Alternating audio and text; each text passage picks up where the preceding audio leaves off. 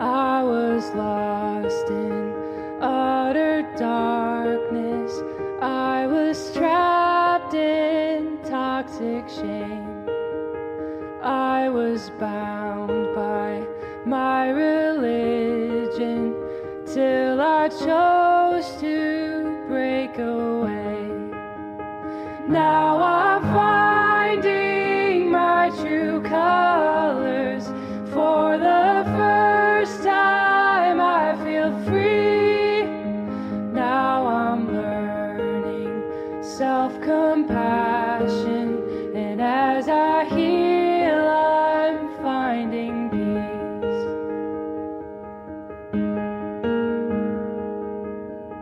Welcome to Now I See, eye opening stories from the formerly faithful.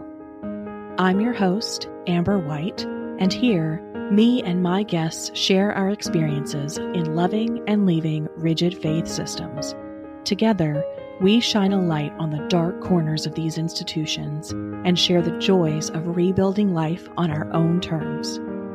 I promise you'll leave inspired, even if you are a little teary eyed. Hi, and welcome back to Now I See. I'm your host, Amber White, and today's conversation is one I've been mulling over for a few weeks now. I'm talking with Chrissy Holm, host of the podcast Stirred by Words, which I will be a guest on this fall, and author of the upcoming book Finding Sunlight, a coming of age memoir about love within the wreckage of purity culture. Chrissy has such a lovely presence, and I'm so glad we were introduced by our podcast studio. When I invite a guest to be on the show, I give them the option to tell me what they want the theme to be. And I was very intrigued when Chrissy mentioned God as a silent father figure. Thinking of God as a father figure wasn't something that I was ever able to connect with very well. I remember trying really hard in my middle school and high school years to see God that way, but it wasn't something that resonated. My parents were divorced, with my dad living several states away, and I was a woman. There wasn't really much for me to relate to. If you've listened to this podcast before, you're likely aware that I'm not fond of gendering the divine. According to the Bible, most churches have and use and teach God created all of us in the image of God and then decided to go all in on one specific archetype out of all of those, leaving anyone who doesn't carry the title man or father out of a chance to see the image of God in themselves. What an interesting way to disenfranchise over half a population. What an interesting way to make more people than not feel completely disconnected from their creator. It's almost like doing so concentrates power into the hands of people who benefit from it. It's almost like it allows them to use anyone outside of that image to do their bidding under the guise of providing access to God. Weird. Gendering aside, though, I struggle with the parental title a bit as well. I mean, I get it, creator and all, but what sort of parent goes silent after saying a few cryptic words a few thousand years before you're born and then demands so much praise and perfection that you constantly feel guilty that you aren't giving enough because you're told you never can and never will, but are still expected to? And what kind of parent tells their child that they're lucky to be loved and cared for by them because something that was passed down through generations and is entirely out of the child's control makes them imperfect and therefore unworthy to be in their presence unless they say a very specific sentence in a very specific way and really mean it? We would call that child abuse because it is. And yet, so many of us learned that this is who God is and how God works, and were then told this was the perfect example of a loving father. It's a shame. I won't say too much more and spoil this awesome conversation. So, just a quick reminder that there are some helpful links in the show notes for Chrissy's book, her lovely podcast, and other resources that I've curated for you so far. Okay, let's get into the episode.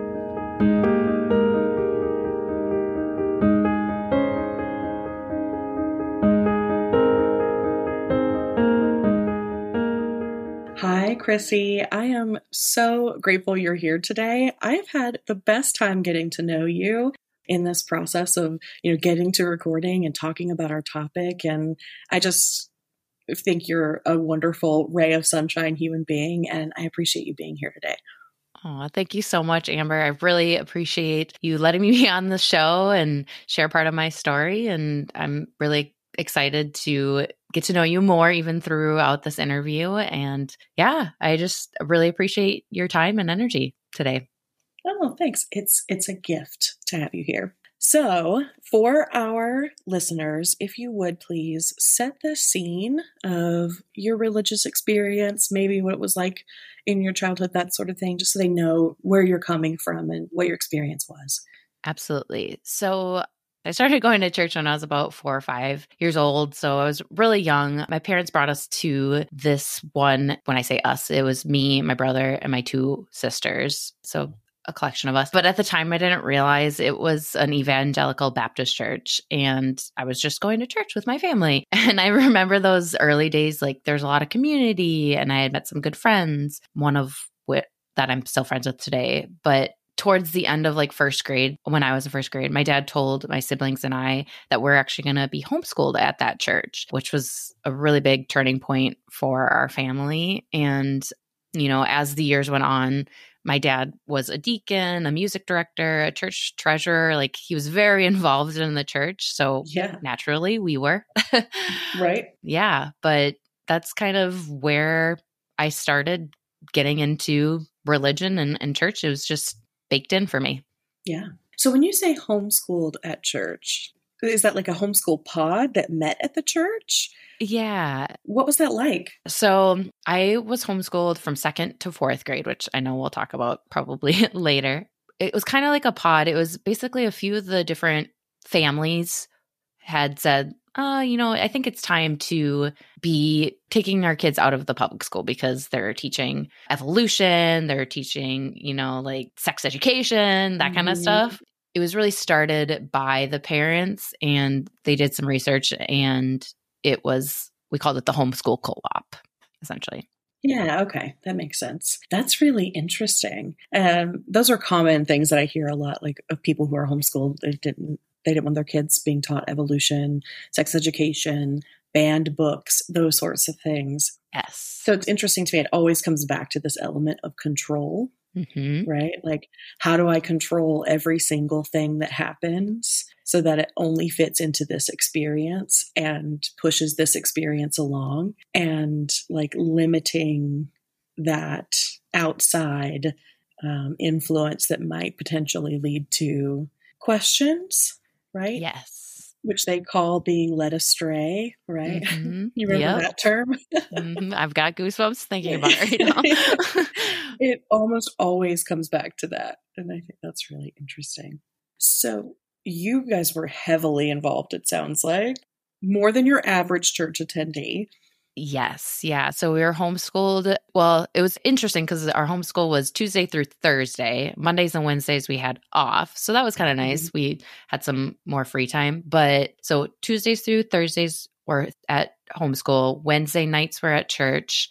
Saturdays we'd do like events for the church, like a Valentine's Day dinner, that mm-hmm. kind of thing. And then Sunday, obviously, morning service. And then we'd go home for lunch and then we'd come back for evening service. So yeah Oh, it's a lot of church time. I remember that very well. Just your whole life is centered around making sure you're ready to go to church. You're ready for, you know, night church after morning church. You're ready for that VBS week. You're ready for revival. You're ready for it's it's a lot. It really does take up a huge portion of your life, which I think is okay, right? Like there are a lot of things that you can get involved in that will take up a chunk of your life. And I don't criticize anyone for wanting to commit themselves to a group that's good to them in that way. But where where the issue I take with it is when it's the pressure to do it because if you don't, you're bad. Mm-hmm. If you don't participate, you're not committed to God. If you aren't doing the Valentine's Day dinner, you're not a great servant hearted person. you know, that's to me where I think a lot of the issues come in and where I start to see religion cross into cult territory. Absolutely. Like they're perpetuating that like shame of if you're not doing this, then you're going to go to hell or you're like you said and you're not serving the Lord. Yeah. Yeah. It goes back to that control piece, right? Yes. Yes. The control just kind of gets passed down the umbrella. Mhm. hmm Right. So, Yeah, that umbrella like I was just watching that shiny happy people oh, I know, which I'm sure that we could go down a rabbit hole on that. But when they're Mhm. talking about that umbrella of like the husband, wife, and then the Mhm. children, like mhm. that, I'm 90% sure my dad showed me that when we were younger. So it's like that was something that we were taught is we respect and we are there for the father figure, essentially. Yeah. Yeah. That father figure thing gets very real very quickly. Yeah. because it's it's interesting. Like you got God as father, right? On that top umbrella. Yep. And then your pastor as your spiritual father. Yep. And then your dad as your father father. Yep. And then mom, who is kind of your authority, but is actually just your dad's authority passed through her. hmm And then there's you, and you have nothing. Yeah. You don't even have authority over yourself. And I think it paints a really interesting picture of what a father figure is and isn't. Absolutely. Yeah. I know I have like this very vivid memory of me standing in the church hallway with my dad. I'm not entirely sure how old I was, maybe like six, seven, eight, I don't know. But I remember that I would ask him, I'm like, because we were talking about like what what's the most important thing in your life? Like who do you make a priority? And he always said God is number one. Mm-hmm. Then it's your wife and children. Then it's you. Like you come beyond that. Yeah. Yeah. That's so interesting too, because you come last, but you're also the leader of the household if you're a father. Those, Mhm. those are difficult things to hold in the same hand or even in the same two hands, like on the body. Like that's, um, I think there's a disservice done to women in these cultures for sure, but they come at the expense of also doing damage to, I think, men's psyche, right? And their emotional state. And it, it's sad to me to see. And I think it gets overlooked more often because men aren't going to speak up about their feelings as much, right? Absolutely. Yeah, I think looking back at why we joined the church, I think part of it was my dad, but I think it's because I feel like he was looking for something and he didn't like know what. So his dad left, like his biological father left Mm. before he even knew him, like that kind of thing. So I think he was trying to look for that like father figure as well and Mhm. sometimes I think he felt like he was finding himself in church. And of course, I can't speak for my dad, but this is just how I've been able to process it is like Mhm. he found himself then at church, which obviously had an impact on us as kids. Yeah. When you think about the way you experienced fatherhood with your dad, and then the idea that God is your heavenly father, how did what you learned from your experiences with your dad translate into that relationship with God? How did it affect it? Yeah, I think that's a good question. I think some of it is like kind of that control that we were talking about, but also just like that fear was a big aspect of it. Um, is like you have to not fear your dad, but like he knows what's right. So you have to follow what he says. For example, like my dad would say, if I tell you to jump, you don't say why, you say how high, kind of a thing. Mhm. And that's how I interpreted how God would look at me as well. Like, you don't ask me questions of why, you say, like, what can I do to serve you, Lord? So I think it both of those kind of went hand in hand for me. yeah. The idea that you're like an empty vessel that just gets filled up with whatever somebody tells you to do is pretty real. Did you ever hear the phrase growing up, the quickly, sweetly, and completely with obedience? Obedience for sure. I'm trying to remember the Mhm. first part, but obedience was, whew, Yeah. we heard that a all. huge one. Yeah. Yeah, I remember hearing all the time it was like the quickly, sweetly, and completely. That's how you obey. And so if you don't do it quickly, if you don't do it with a really good attitude and joy in your heart, and if you don't do it beyond the idea of like done, like it should be like as perfect as possible, like then you didn't actually obey. Yes. Okay. Yes. You just tried not to get in trouble and that's not good enough. mm-hmm. It really sets you up for a really weird work life, I gotta tell you. oh my god. Yes. Holy shit. Yeah, exactly. That is that is so funny. Mm-hmm. Oh, Yeah. because that is yes. You just nailed everything that I experience in my day to day. it's probably because I also experience it in my day to day. We have that in common. Oh yeah. Mm, I have found that I am very quick to undercut my own experience, hmm to undercut my own skill set, and to just undervalue my experience and abilities and all of that. And it just really, it affects you in your day to day, everything you do. It really does. It comes up. Yeah, you think it's just like, oh, I just grew up with it and I'm fine and everything is fine and dandy or whatever. But it really does impact everything that you do. It does. Yeah. Well, then thinking about then the relationship with God that comes off of that idea of obedience to your parents, then obedience to God. But God is silent. so you have a Bible that sometimes addresses issues and sometimes doesn't. Not everything is addressed that comes up in life. Yeah, I mean, I think to like play off of that a little bit too, like something that I've worked with in therapy a lot is I've got this like right and wrong, black and white kind of thinking. And it's really something that I've been trying to work on is thinking more of those shades of gray and like not everything is a right or wrong type thing. Yeah. I have been coming face to face with my own rigidity a lot lately. Yeah. Yeah. Oh, it really isn't that boxed in. It really isn't that intense. It's just, it's okay. Like, Exactly. nobody cares about this as much as you do right now. Yep. Most folks aren't even good enough and everything's fine. And it's it's interesting how that has held over all this time. How long ago did you leave your religion? Yeah. So I would say I was about in like 10th grade. It was right around the time that my parents got divorced, which is a whole thing because since my dad was so strict religious, it kind of rocked the boat. But I left a little bit before that. Um, I had been dating somebody who was actually atheist and he kept saying questions. And I'm like, wow, yeah, that's interesting. I've never thought about that it that way, and um, it really got me thinking a lot more. I had been going to church with a friend, and her and her parents were picking me up, and we were going, and then just I felt myself sitting there, and I'm like, I'm not happy here. I Mm. don't feel good. I feel like you guys are saying things that I, I don't believe in or agree with, and why am I still going? So right around 10th grade is when I'm like, okay, I'm done. I'm done going 10th, 11th grade, maybe. Yeah, that's about the same time as my partner left church, and he was just like, "I don't think this is right. Like, I don't think this is good." Yeah. I was about 19 when I went to Bible college, 18 or 19 when I went to Bible college, and that's when it all started for me. Absolutely. Yeah. And when we were preparing for this episode, you know, we were talking about like Pensacola Christian College. and- Uh-huh. yep. I mean, I remember sitting in those, I was sitting in that church environment right around 10th, 11th grade. And they're like, oh, you got to go to college. And they they kept Mhm. giving us pamphlets for that school. And I'm like, oh, I don't know. This doesn't feel right. yeah. The recruiters for those colleges uh, work hard. Absolutely.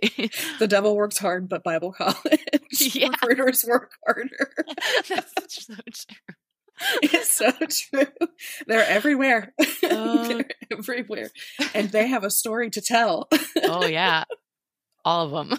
It's unbelievable. Oh, yeah. Yeah. It's usually that's that's a critical time that going into college age it's a it's around the time in development when you're really starting to separate yourself from your parents anyway in preparation for adulthood and so I think it just sometimes gets wound up in that and that separation from parents thing gets interesting because you've been living under this strict authority for so long. And then if you're like me and you just kind of like leave and then you're out on your own like it is shocking. Yeah. yeah and it's it's you're not prepared. Exact it rocked my world because it was like you're saying it was so like scriptive i guess. Mm-hmm. Like this is what you do.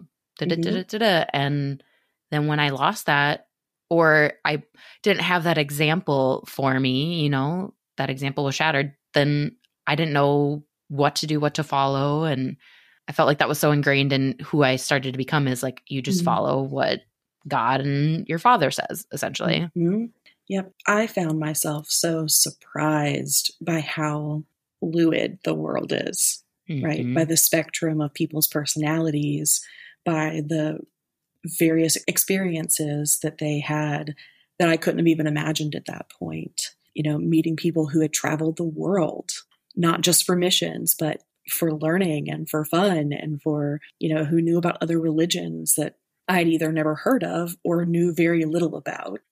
Um, like only enough to say they're wrong, right? Yes. they're not like mine, so they're wrong. Yes. So really weird way to learn about something. Oh, not so an true. effective way to learn about something. No, absolutely not. Um, and so it just it was very overwhelming. And then that authority umbrella is gone too. And all of a sudden you're your own authority, but you have no idea who you are. yes. You have no idea what you want. You have no idea what people can be like and how to protect yourself if you need to, or even what a good, healthy connection looks like.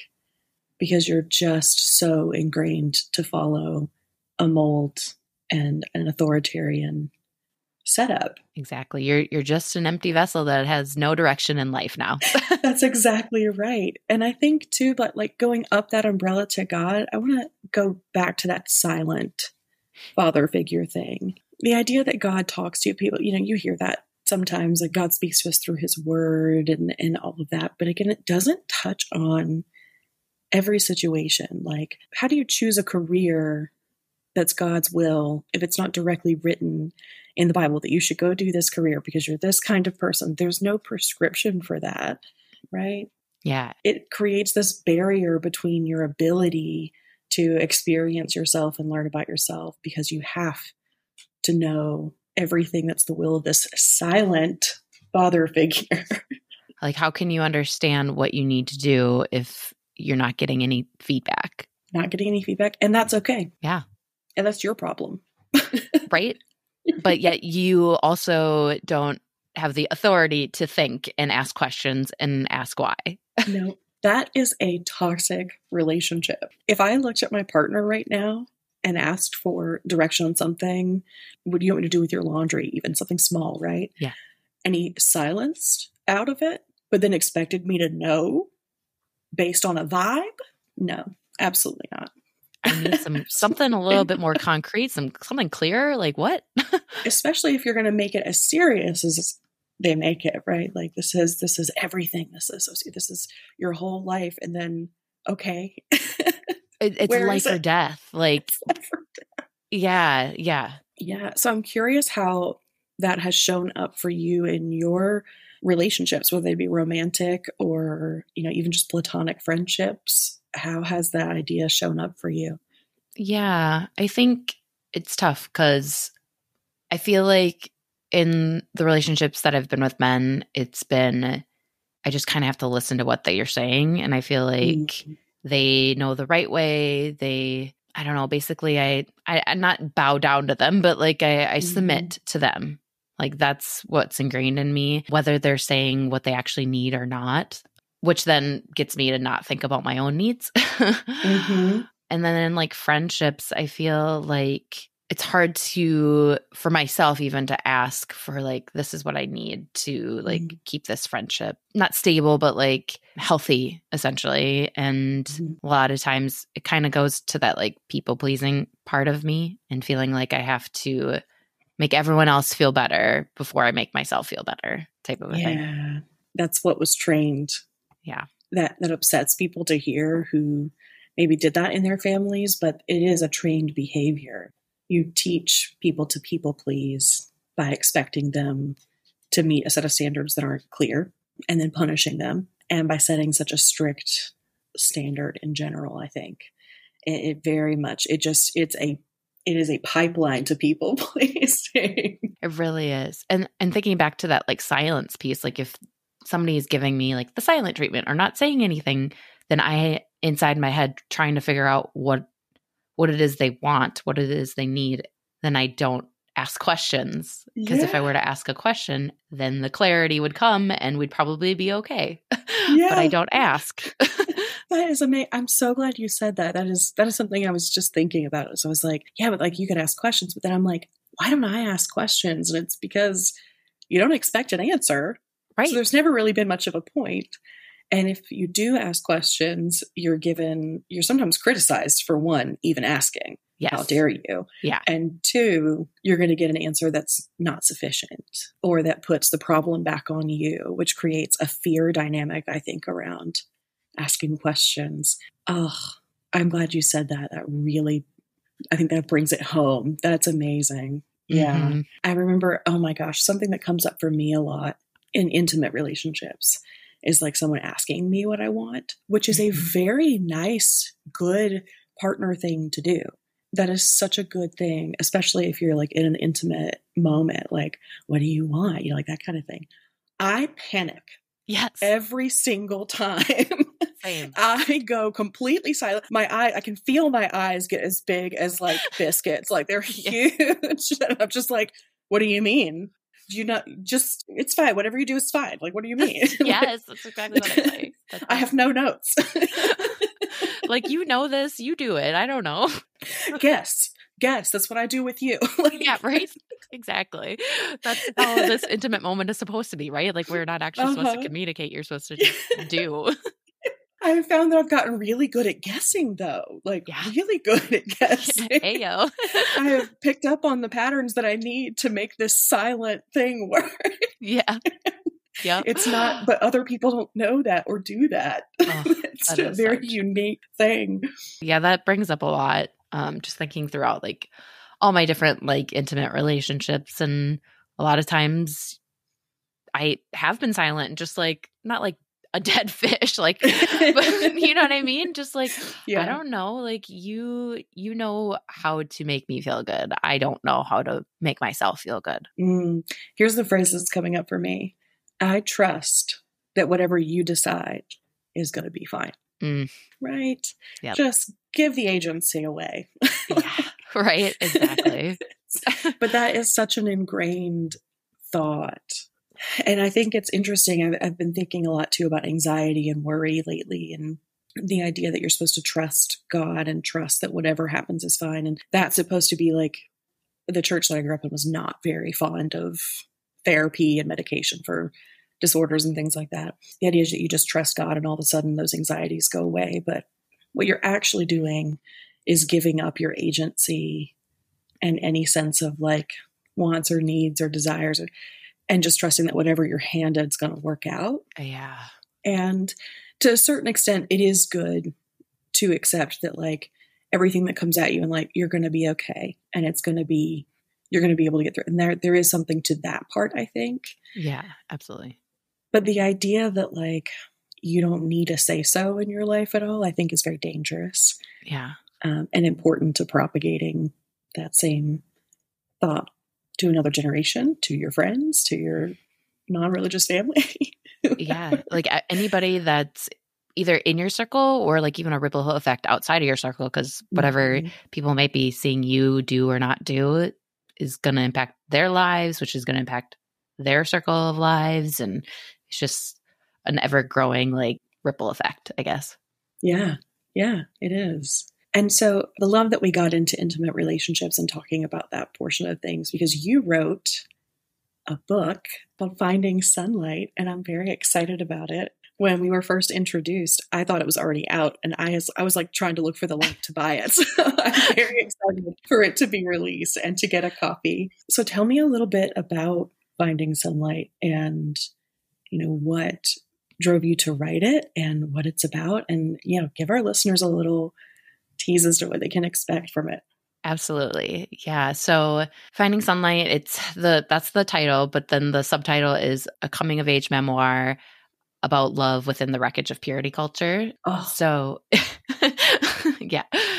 A lot of it is kind of that journey of identifying like what is a loving relationship in the church and it's really my journey of finding love amidst my parents' divorce at a pivotal Mm. point in my life when I'm trying to find what love is and growing up in like that purity culture, don't have sex before marriage, Yeah. all that type of worlds, you know, man and woman. hmm It's really that journey of like me processing it and trying to eventually find a partner. i love that Yeah, but um what caught me to want to write it? Well, originally I was actually just writing something to process my parents' divorce because I was like Mhm. it hit me hard and I didn't realize why it hit me hard. I mean, I knew that divorce for other people have I mean, it's hard. It's a hard thing um, to see your parents go through that. But for some reason, it was just like, oh, there's something more here. So Yeah. I started writing it to process that. And I had some writing partners like reflect. And one of them had said, You grew up in purity culture. And I'm like, What? so I didn't even know what it was Oh, as I was writing it. So like it really became a like a deconstruction or like as I was writing it just became an eye-opening experience for me because I haven't Mhm. been able going back to that silent thing, I haven't been able to share my voice, share my story. Right. So in doing that is when I actually learned about needing to share my story, I guess, if that makes sense. Yeah, it does. I have found that to be very true with this podcast for me. Yeah. Yeah. The idea of using your voice and not just continuing to bury it like your thoughts aren't important or like this doesn't need to be talked about or there isn't community around this and all that. Absolutely. I'm glad that that is an experience you got to have and that you got to learn what uh, the term purity culture because I feel like that term can lead you on an incredible journey. Absolutely. Yeah, that was kind of like my foot in the door of Mm-hmm. everything that we've even talked about. Yeah. I have a few guests who've talked about purity culture with me and they're in episodes that'll be coming out. It's amazing how hard it hits people. It's I think it's one of the things that hits folks the hardest. That and I think family struggles tend to be the things that people spend the longest working through because they're so damaging. Mm-hmm. And I'm just glad to have another voice out there sharing a perspective. And I, I just also love that you called it finding sunlight.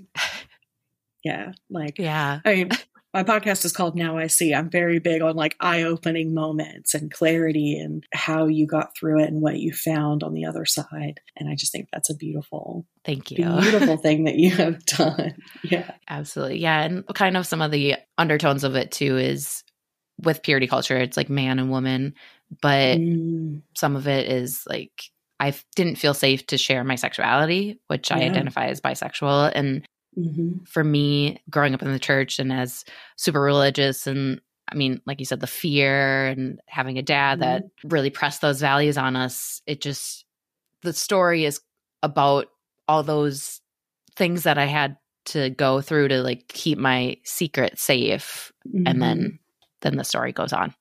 Oh, that's an interesting. I'm glad you get into that because there is a long secret keeping phase to getting out of this and rebuilding. Oh, absolutely. Yeah. I mean, it was something that I kept to myself for 20 plus years. Like, Yeah, that's a tough one to try to breach that subject at all or be open about it because Yeah.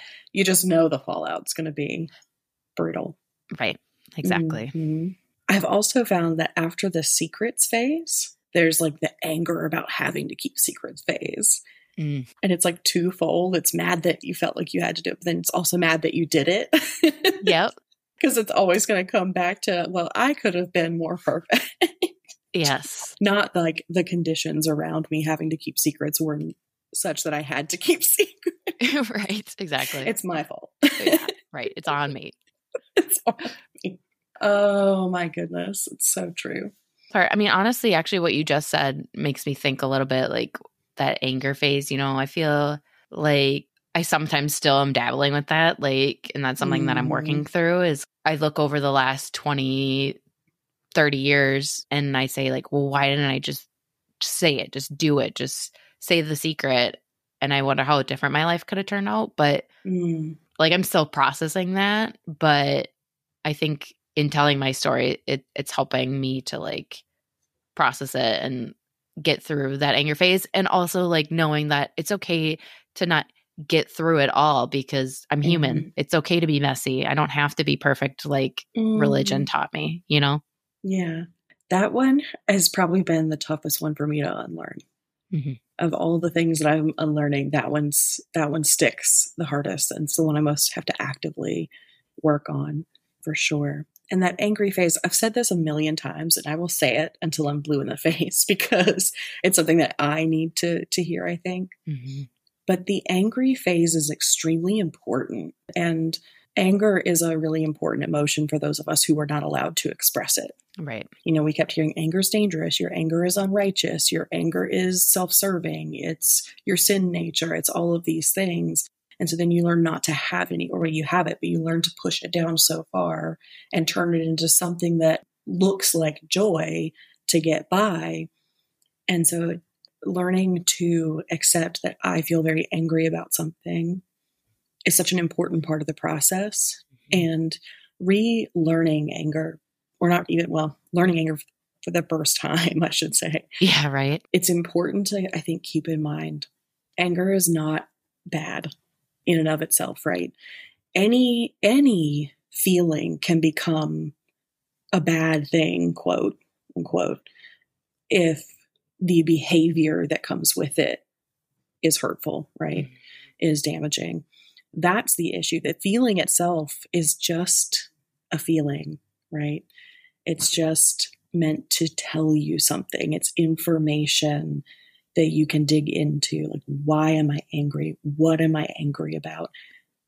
And it, that's a, such an important part. And I really, I see people a lot of time being like, saying things like, well, you just can't be bitter and you can't be da da da. And I'm like, there's a big conflation of anger and bitterness. Yeah. And if you're taking your anger and you're saying, this was wrong, this hurt me, and this is going to now affect me for the rest of my life, and then you're doing something with it, to try to work through it or to work with other people like you know like you're trying to do with your book. And like so many folks like me are trying to do with their podcasts and social media accounts like all of this. That is community processing of yeah. trauma. That is not bitterness. Absolutely. And i just i hope that anyone out there who's thinking about leaving or is deconstructing or going through this i really love for people to take a pause in that angry phase because anger is probably the last emotion that you know how to deal with and like take the time with it and and know that it's okay too like it's okay to be angry. It sucks. Like it's it totally is frustrating. Okay. it is. It is. But it's okay. You know i i feel like now at 34 i've just learned that i can be really angry at my partner for like half a day and it'll be fine. It's going to go away. Like it's probably just an amalgamation of things and it's just a feeling. Yeah and it's okay. It doesn't mean the world is crumbling down or we're bad together or anything like that. It's just a feeling. Yes, yes. And it's a, a feelings are a sign of like that you're in tune with who you are and yes yeah which is something that we weren't able to have back you know mm-hmm. we couldn't be in tune with our feelings because feelings weren't real feelings weren't real no the only feeling that was praised i can remember is joy and mm-hmm. happiness. Mm. And so I was very well known as like the joyful, happy, like everything's always great and so positive, And it's okay that I was punished. I'm bad. And like, I'm going to be so happy about it. And like, I look at that now and I'm like, oh, that's so sad. like, yeah, right? It's so sad. But like, that's the thing that was praised. Oh, you made our life really easy. So you're good. Yeah. But if you get mad or upset about something, you know, we're fine. It goes back to that. We're fine. Everything's fine, fine. here. I have found that in medical situations, that can be a really difficult thing because it, I've had more than one doctor and I have some health conditions that, you know, I have to work on. And they'll be like, well, you seem fine. And I'm like, I kind of want to die. So like, I'm saying it with a smile on my face, but I'm telling you the truth. Oh, like, yeah, but inside I'm melting. I am struggling through every second of every day. Please help me. yeah, right. Exactly. Yeah. oh, that's so true. Yeah, and I think that's something. I think that can lead to other problems and things. So I just examine your emotions. Something I'm trying to learn to do is ask when I feel angry, ask questions about it. Yeah. Which is tough because the questions uh, thousand percent. I feel the exact same way. mm-hmm, mm-hmm. I think when I in my thought process, I start getting angry and like, you can't stop being angry. You're fine. Like, come on, you've got mm-hmm. it. Like, but you really have to go, okay, well, why are you feeling frustrated right now? Like, take a mm-hmm. step back, take a breath, whatever it may be that helps center you, ground you again and then just it's okay to be mad just explore why like you said mm-hmm. yeah and i feel it's sad to me because like i was so much older when i learned this lesson but I learned that, okay, when you get angry enough, you just leave. Yeah. If you just leave, then it goes away because the problem is that you ever got angry enough in the first place. And so that means this is wrong, that this relationship is bad, that this is, you know, this isn't the right thing for you, whatever story you can make up, and then you just bolt rather than working through it and addressing it. Yeah, exactly. Yeah. Mhm. It's, I don't have much to add. Like, that is exactly it. it's so true. oh, it's it's a tough part to get through, but you know, I interestingly enough learned a little bit more about that being in a different kind of church because I did go back to church for a time, um, but it was a very specific type of church, and I was just there's an episode about it, so you'll be able to hear it. It's coming out this week, but the there was intentional time in that church to sit in discomfort around things. Uncomfortable things could be said, and we might react, but we're going to sit in that discomfort together. And maybe there's going to be a long, awkward silence, but it's going to happen. And that was a really healing experience for me. What I never thought I'd have in a church. so very glad to have had it. And it's something I'm trying to learn on my own now and just Mm. in my everyday. It's a tough one. It is. To sit in that uncomfortable feeling is Mhm. never easy. But it is educational. very, very eye opening. Uh, very eye opening. very much so. That's great. So I'm curious, you left, you know, it's like 20 some odd years ago. Where do you sit with all of this now? Yeah, that's a good question. I think it's still something that I'm processing, you know, like Mm-hmm. being able to talk about it is a huge step for me. Mm, I think religious wise, I'm not entirely sure like where I want to go. And I, you know, I believe in like spirituality and all that. mhm. But for me, mm, the most important thing is just to heal and not to be perfect and healed.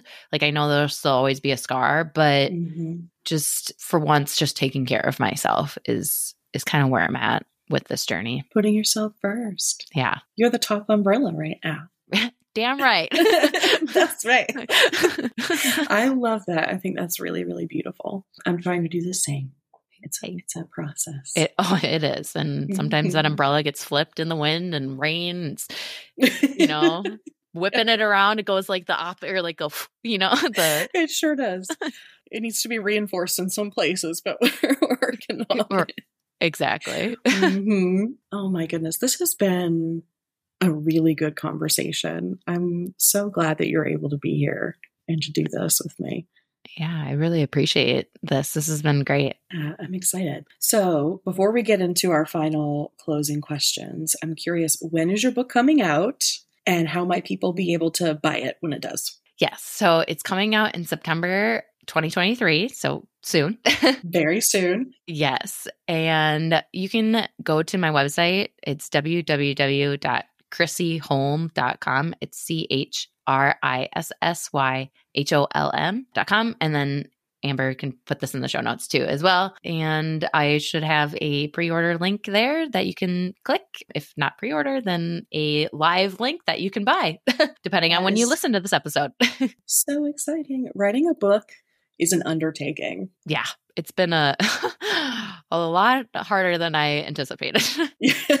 yeah, I bet. I bet it's brought up a lot. And um, I'm just so excited to read what you have to say and get into your insights. And I just know it's going to be beautiful. Thank you. Thank you so much. All right, this is my least favorite part of every show because I have to close it out and I could just talk to you forever.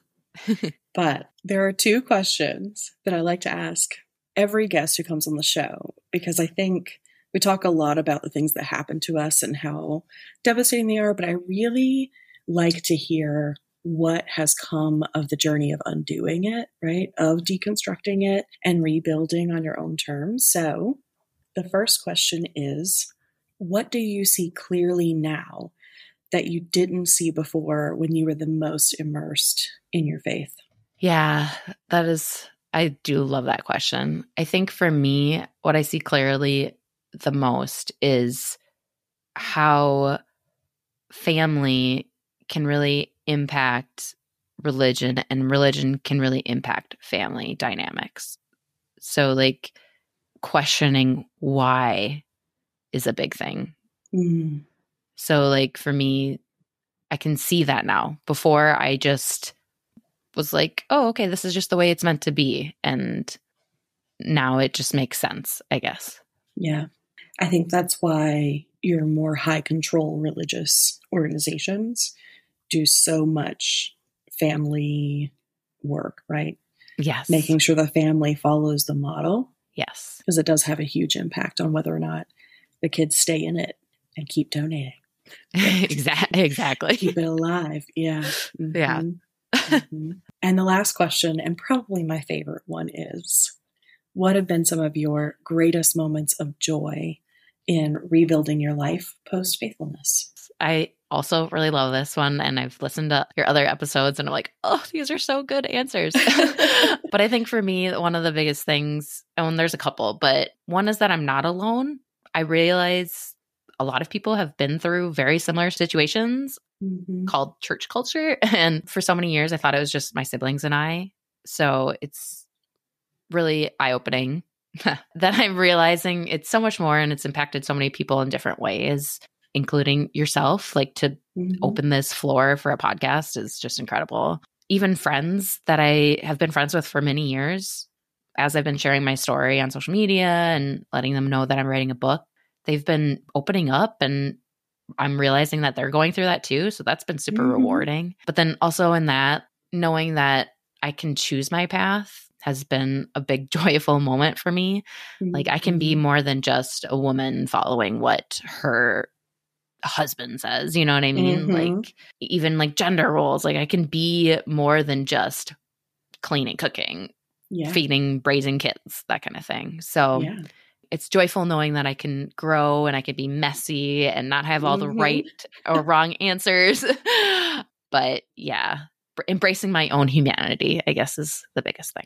Mm, I love that.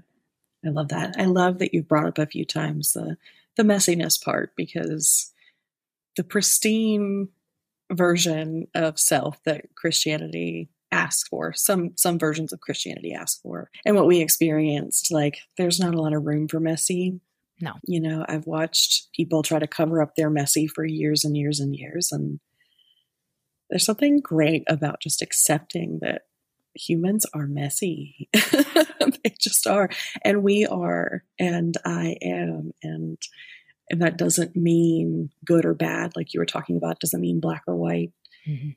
It just means this flowing grayness. like well actually Exactly. hopefully not gratefulness, hopefully a variety of colors and shades Right, of those colors. Yeah, yeah, exactly, rainbow yeah exactly. And not just this like pillar of perfection that's all white. yeah, even like purity, like think of the word purity. Mm-hmm. It's baked into that feeling of perfection and cleanliness. Yeah. And I, I think it, it's not lost on me that there are a lot of people who don't fit into that by nature of their appearance and their sexuality and their, I mean, that's just, I just can't accept that there's a God out there who would say that those things aren't perfect in their own way. Yeah.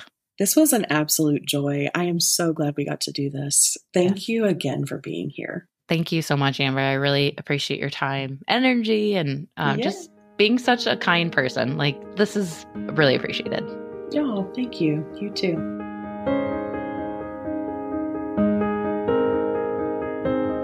Thank you for tuning in to this episode and being on this journey with me.